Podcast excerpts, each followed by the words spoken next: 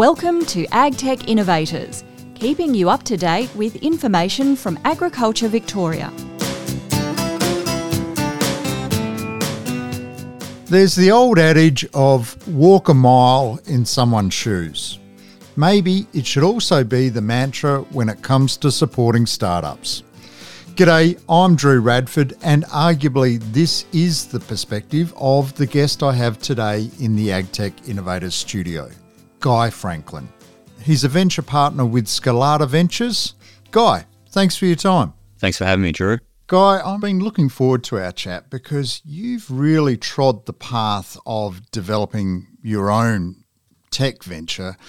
And it was to do with mobile phones in the early days and video. And what, what did you do? Yeah, it was. I guess my journey in ag tech has started, you know, as a founder. And we developed a very early wireless video streaming product. And uh, this was to solve a problem for actually a, a, commercial flower grower in regional Victoria.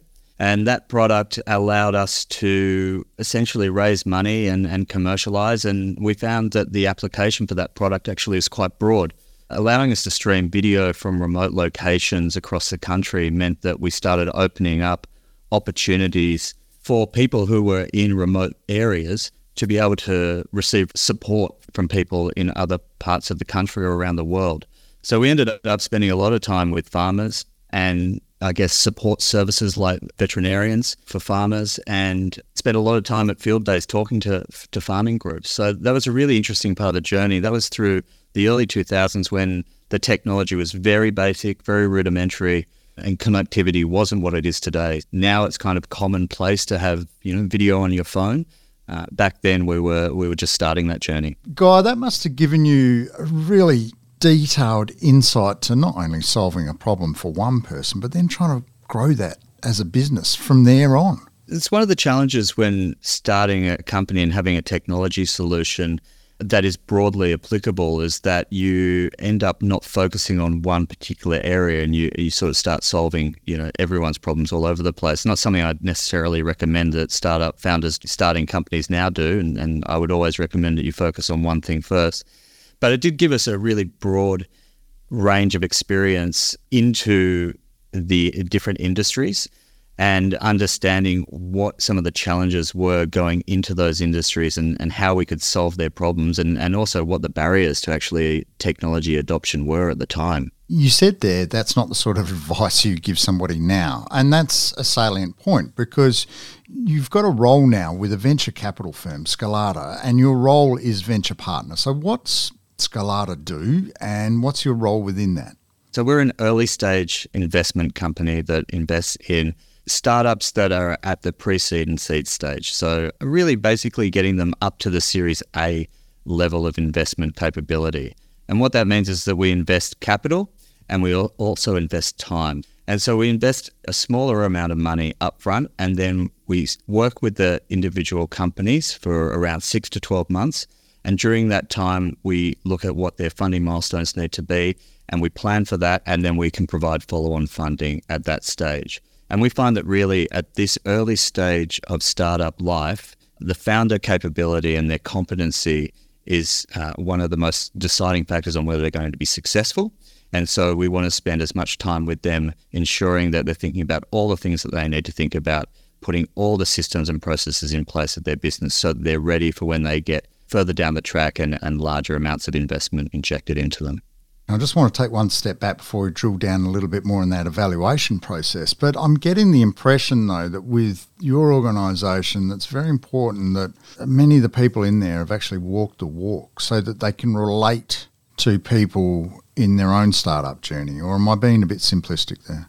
Uh, no, not at all. Uh, we see different types of founders. So, you know, there's first time founders and then there's second or third time founders, and, and they all have different needs and requirements we find that having people in the organization who have done this before can really provide that empathetic experience to the founder and really try and shine a, a, spotlight on areas that they might be missing within their business and really helping them understand what it takes to become a successful company that is going to grow quickly into a large market opportunity.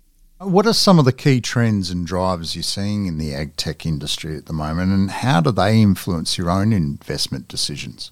Yeah, I think that everything these days needs to be with agtech needs to be looked at through a lens of climate change. Every industry is affected by climate change and particularly agtech.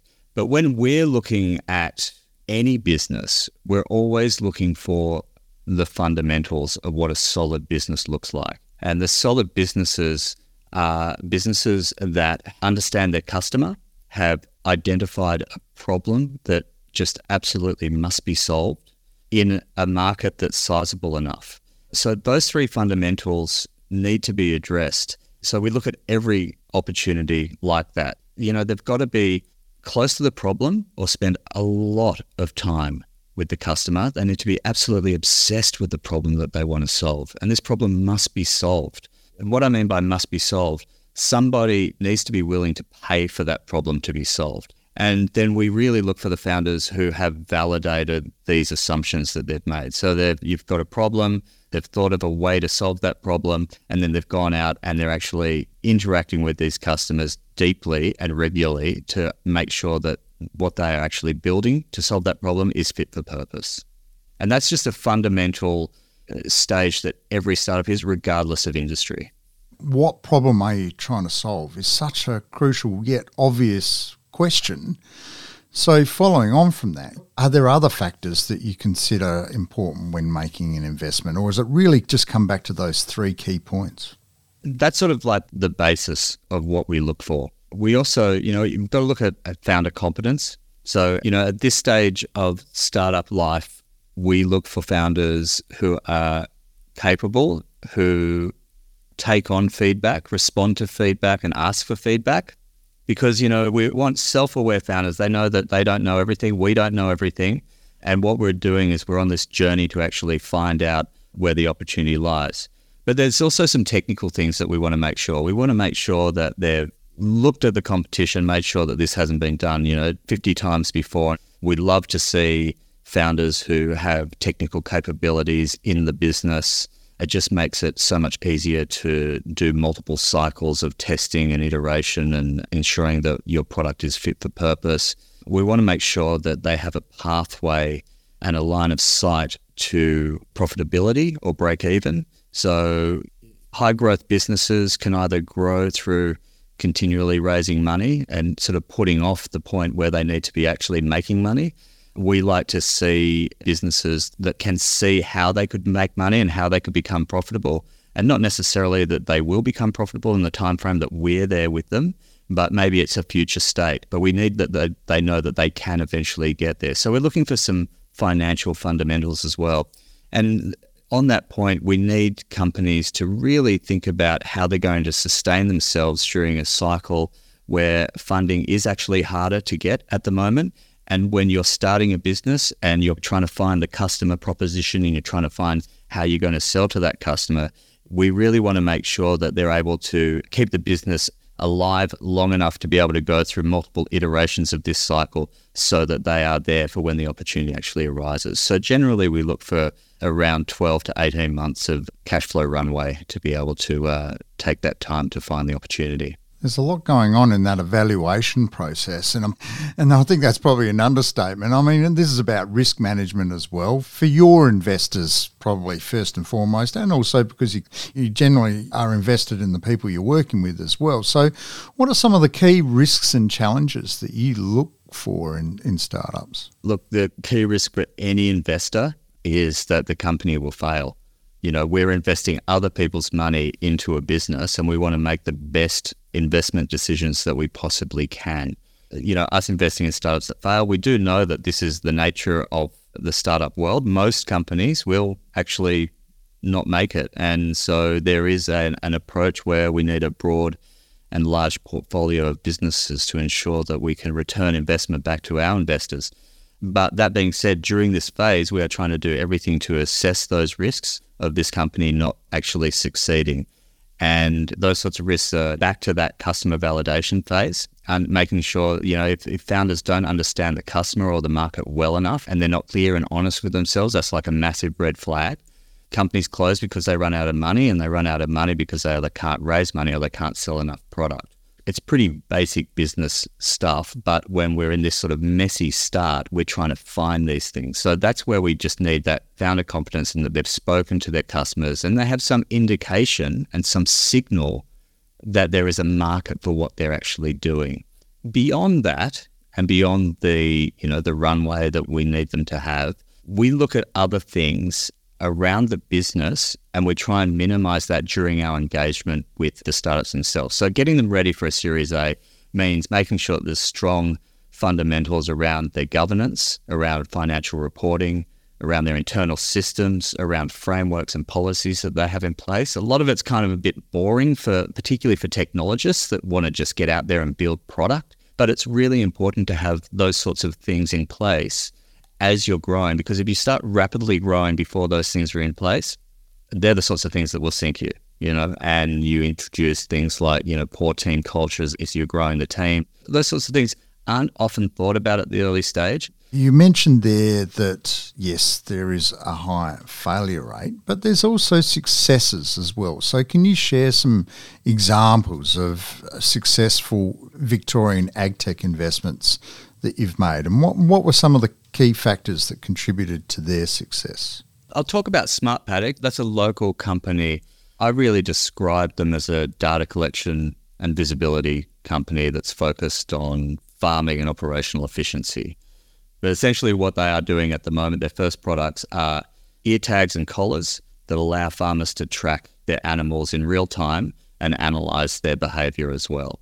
This is a hardware and software company that went through our first cohort in 2019 and has subsequently been developing their product, getting it out to farmers, raising more money, and have since actually started securing international contracts to supplying their ear tags.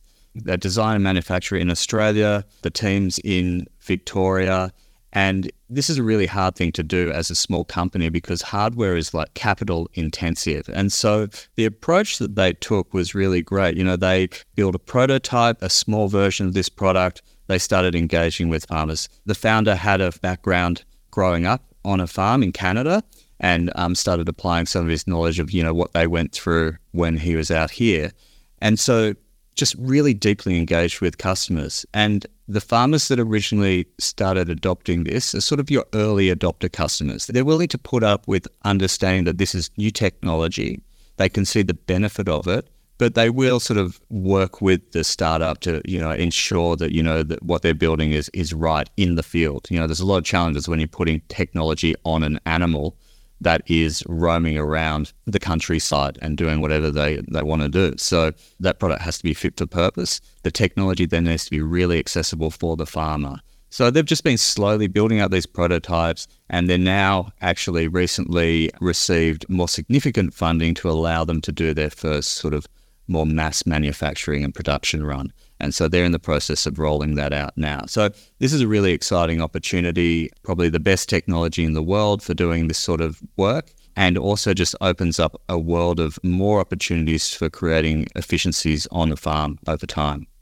Guy, it's interesting that you mentioned Smart Paddock. I've had the pleasure of interviewing their CEO, Darren Walchin, for another episode of AgTech Innovators it's remarkable what they've achieved, and especially that it's produced here in Australia. They've had to be very innovative in the way that they've actually built the product. Making something that's really fit for purpose takes time, it takes dedication, it takes a lot of tenacity, patience, and grit to be able to actually get it to the point where you can start mass manufacturing a product and selling it to a broad audience. And when you, you can do that, you can also then start reducing the cost of that product. And then you've got good quality products and at a reasonable cost that more people in the industry can afford to put on more animals.